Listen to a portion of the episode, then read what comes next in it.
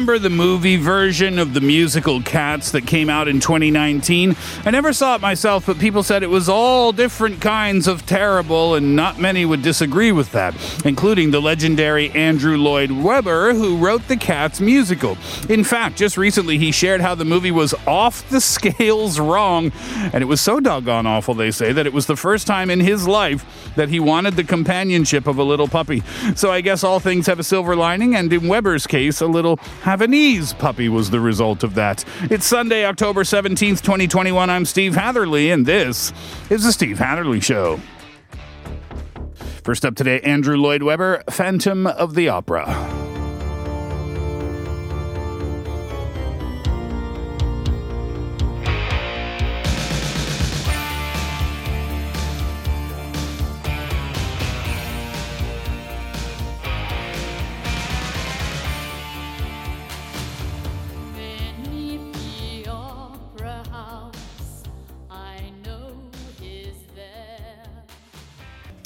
Welcome to the program, everyone. You're listening to us on EFM 101.3 in the Seoul and its surrounding areas, GFN 98.7 in Gwangju, 93.7 FM in Yosu, and 90.5 in Busan. Thank you very much for being with us on this Sunday afternoon.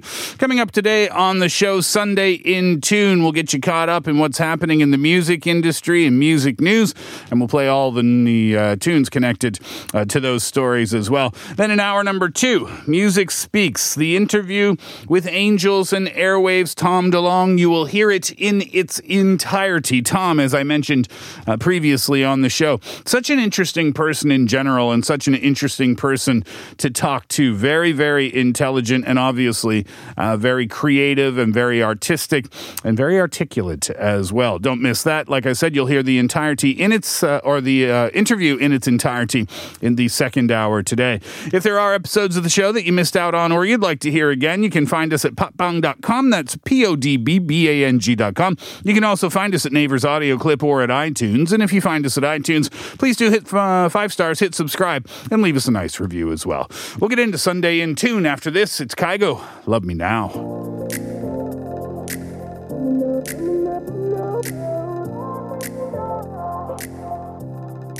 Only 24 hours in a day. 24 hours can escape.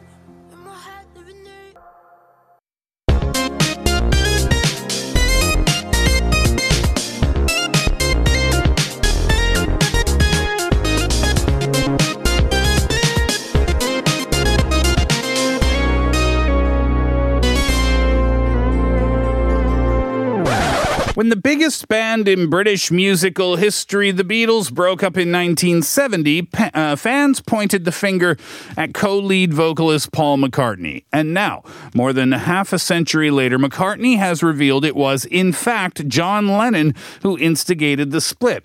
In an upcoming interview on BBC Radio 4, he told journalist John Wilson, John walked into the room one day and said, I'm leaving the Beatles. And he said, It's quite thrilling. It's rather like a divorce. And then we were left to pick up the pieces. That was a quote from Paul McCartney. Uh, and that was said in a preview that aired on the station's Today program uh, a few days ago. Well, while Wilson highlighted that McCartney was one, uh, the one to sue his bandmates to end the business partnership, he also said being blamed for the band's breakup had frustrated McCartney for half a century. Paul said Lennon's decision to leave the band was driven by his pursuit of social justice, including movements such as Bagism, where he and his wife Yoko Ono wore bags to urge people not to judge others based on their appearance. Lennon and Ono also held bed ins for peace in Amsterdam and Montreal in 1969, whereby they lay in bed in hotel rooms for a week in protest against conflict, particularly at that time, the Vietnam War. The point of it really was that John was making a new life with Yoko and he wanted to go in a bag and he wanted to lie in bed for a week in Amsterdam for peace. You couldn't argue with that. McCartney described the breakup as the most difficult period of his life and said that he could have imagined the Beatles continuing for longer if John Lennon had not instigated the breakup. The Beatles were uh, divorcing. And this was my band. This was my job. This was my life. I wanted it to continue. I thought we were doing some pretty good stuff. You know, Abbey Road, Let It Be, not bad. Well, McCartney will release a book of commentaries on his song lyrics next month. Edited by Irish poet Paul Muldoon, including songs written for the Beatles. He also told Wilson he and Lennon had written a four page play in the kitchen sink genre before they started the Beatles. Uh, this full interview, by the way, will be broadcasting on the 23rd of October. If, you, if you're interested, maybe you can try to find it online or from that station. Here are the Beatles. Here comes the sun.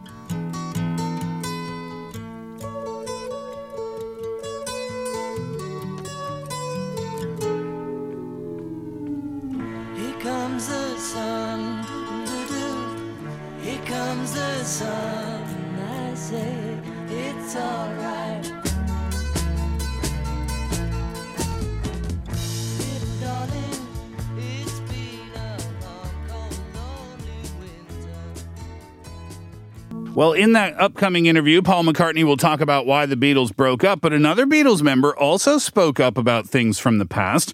Ringo Starr has opened up about a bizarre reunion offer made to the Beatles in 1973, which they ultimately ended up turning down.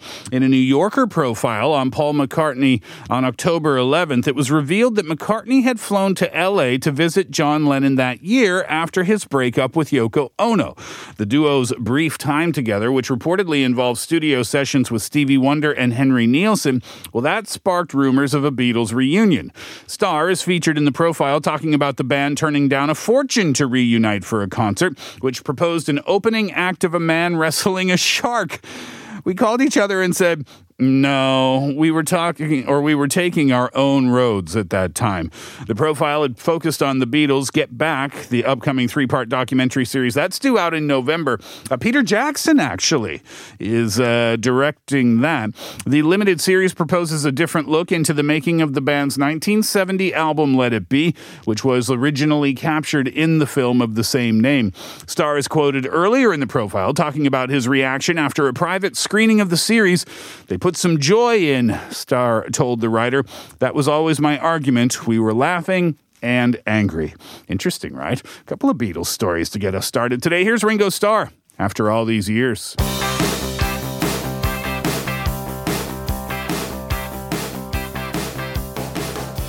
We didn't have the time to think things over. Queen pop up store, Queen the Greatest, has unveiled a line of limited 7 inch vinyl soon for sales at London's Carnaby Street. The vinyl series will comprise four unique editions, each release dedicated to the work of a Queen band member. The tracks were originally or personally curated by Brian May and Roger Taylor, with each A side representing a hit song, and then the B side a deep cut written by a respective band member. Each vinyl copy is individually numbered and comes with a member's printed signature. That's kind of cool. Its first, for drummer Taylor, was released last Friday and has since sold out. It features Radio Gaga on the A side and I'm in Love with My Car on the B side on blue vinyl. As revealed in a press release, the remaining 7 inch releases will be issued weekly. The Freddie Mercury release was October 15th. Uh, Mercury's release features Somebody to Love and You Take My Breath Away. That vinyl is yellow. John Deacon's release, that's October 22nd. That will feature Spread Your, uh, Spread Your Wings and One Year of Love. That's going to be on green vinyl. The series will conclude with a release uh, for May on October 29th featuring We Will Rock You and Sail Away Sister. All four editions have been printed at 1,000 copies, 500 available at the pop up store, 500 online. Queen the Greatest opened at Carnaby Street last month. It happened on the 28th of September and also features a range of exclusive merchandise for sale as well. I think that's kind of a neat idea. Here's Queen, Bohemian Rhapsody. Is this the real life? Is this just fantasy? Caught in a landslide, no escape from reality.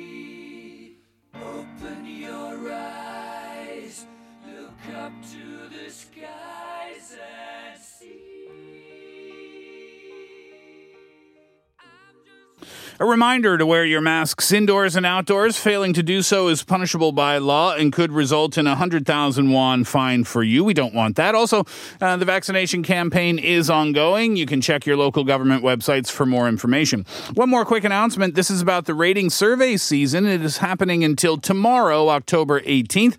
So you may receive a call and someone may ask you about the radio shows that you listen to. So if you do get that call and they do ask that question, please be sure to let them know that you love listening to the Steve Hatherley Show every day from 2 to 4 p.m. on TBS EFM.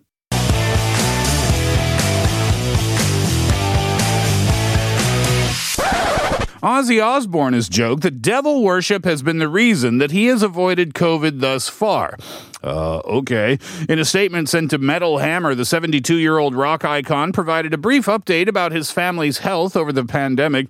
He noted that while his wife Sharon and daughter Kelly had previously contracted the virus, he has thus been unaffected by it.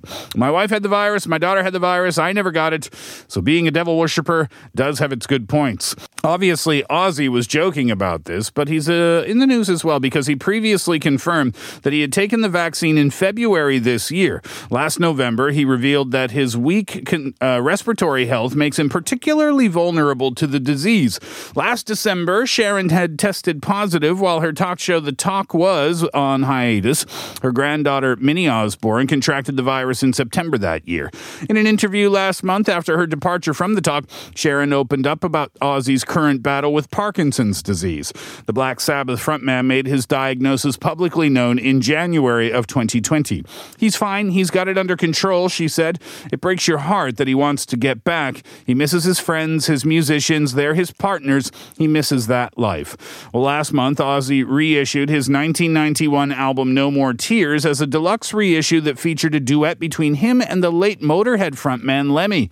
Ozzy is also busy preparing his next studio album, which is set to feature a cast of musicians including members of the Foo Fighters, Red Hot Chili Peppers, and Metallica as well. That sounds like a cool project. Here is Ozzy Osbourne, Crazy Train. Ah!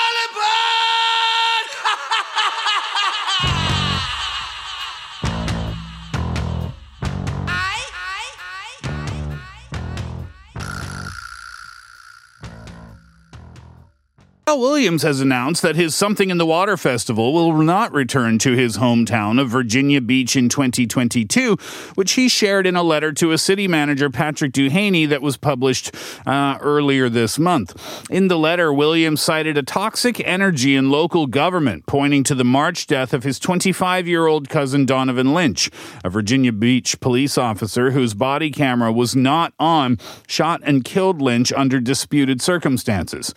In the wake of Lynch's death, Williams has spoken out repeatedly about the city's failures to adequately address questions about the shooting. He cited Something in the Water, which was held only in 2019, as a significant force in helping build community and bringing more economic activity to Virginia Beach. His latest letter was a response to one from Duhaney in late September, according to a local outlet WAVY. City officials expressed disappointment in the outcome. The manager and I want to connect with Pharrell, sit down and talk things out and uh, see what it's going to take. But we are going to try to be positive about this, and we are going to try to make a case that, you know, we are moving forward. That's a quote from Virginia Beach Mayor Bobby Dyer. Uh, Williams has not revealed further details about the future of something in the water in the short or long term, but it doesn't sound like anything is coming in the short or long term, at least at this particular point in time. Here's Pharrell Williams, Despicable Me. I'm having a bad, bad day. Time that I get my way. Steamrolling whatever I see. Huh, despicable me. I'm having a bad, bad day. If you take it personal, that's okay. Watch, this is so fun to see. Oh, despicable me. Why ask why? Better? Well, here's some lighthearted and warm, heartwarming news for you. Chris Evans has taken to the piano once again, sharing a cover of the Prince classic Purple Rain on social media. It happened on Instagram uh, recently, not so long ago, in the uh, just after the first week of October. Evans posted a story of himself playing the 1984 classic on piano, captioning it with Purple Rain on a sunny day. This isn't the first time Evans has showcased his piano skills on social social media after he left fans weak, quote unquote, weak back in November of last year with footage of him performing one of his favorites by Italian composer Fabrizio Paterlini. Social media recently buzzed with fans wishing casting of Evans and Lizzo in the upcoming remake of The Bodyguard, which origin- originally, of course, starred Whitney Houston and Kevin Costner. This came after a playful exchange between Evans and Lizzo that began when the pop singer sent the Captain America star a drunk DM. I guess we'll see what happens there. In other news, quickly, Ariana Grande is giving away up to $5 million in free therapy. This is interesting. Ariana has announced that she'll be giving away all that money in free therapy in conjunction with World Mental Health Day. Posting on Instagram, Grande revealed that she's teamed up with mental health platform BetterHelp for the giveaway, which she says is only one small gesture. I acknowledge there are many real uh, barri- barriers, very real barriers, when it comes to accessing mental health resources. And while this is only one small gesture and part of a bigger systemic problem remains, I wanted to do this again with BetterHelp in hopes of bringing access to a few more people and perhaps inspiring a few of you to try something new and prioritize your own healing. Those who sign up for the offer will receive one month of therapy for free and will be given an option to renew through BetterHelp with a discount of 15% for the second month. It's the second time this year alone that Grande has offered fans free therapy, doing a similar giveaway back in June. That was up to $1 million. That's a really great idea, and I really love Ariana Grande for doing it. Here she is, Seven Rings.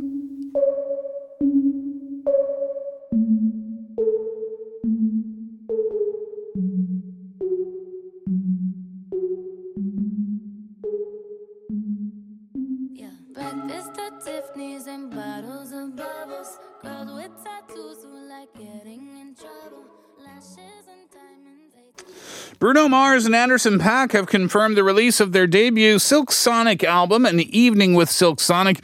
It's coming out on the 12th of November. The album, which features Bootsy Collins as a special guest host, includes the singles Leave the Door Open and Skate, as well as the Silk Sonic intro. Mars and Paak announced Silk Sonic back in February, performing Leave the Door Open at the Grammys a few weeks later. In an August interview with Rolling Stone, Mars had suggested a January 2022 release date for the duo's album. We're really in touch up mode now, he said at the time. We've got the bones of most of the album, so it's really about the touching up parts that need a little more, a little more grease. Well, apparently that grease has been applied, and the album is coming out soon. More exciting news. Snoop Dogg has hinted that a collaboration with Eminem is on the way. The rapper took over Eminem's hip hop music station Shade 45 on Sirius XM radio over the weekend, where he spoke to Too Short, a member of his Mount Westmore, uh, Mount Westmore rap supergroup. The group are expected to release their debut album this year. He said everybody's solo song was the last verse of the song before that, except the one with me and Eminem. That was the reference to the work, because I felt like uh, that was a big reveal. When people hear that Eminem uh, is on that track, that's just a whole other level. Well, I substituted some words in that quote from Snoop Dogg, but there's not often a Snoop Dogg quote that you can read in full on the radio. That we know for sure. All right, we'll leave the first hour there for today. Stay with us for the second. You'll hear the entire interview that I had with Tom DeLonge of Angels and Airwaves. Here's Silk Sonic. Skate.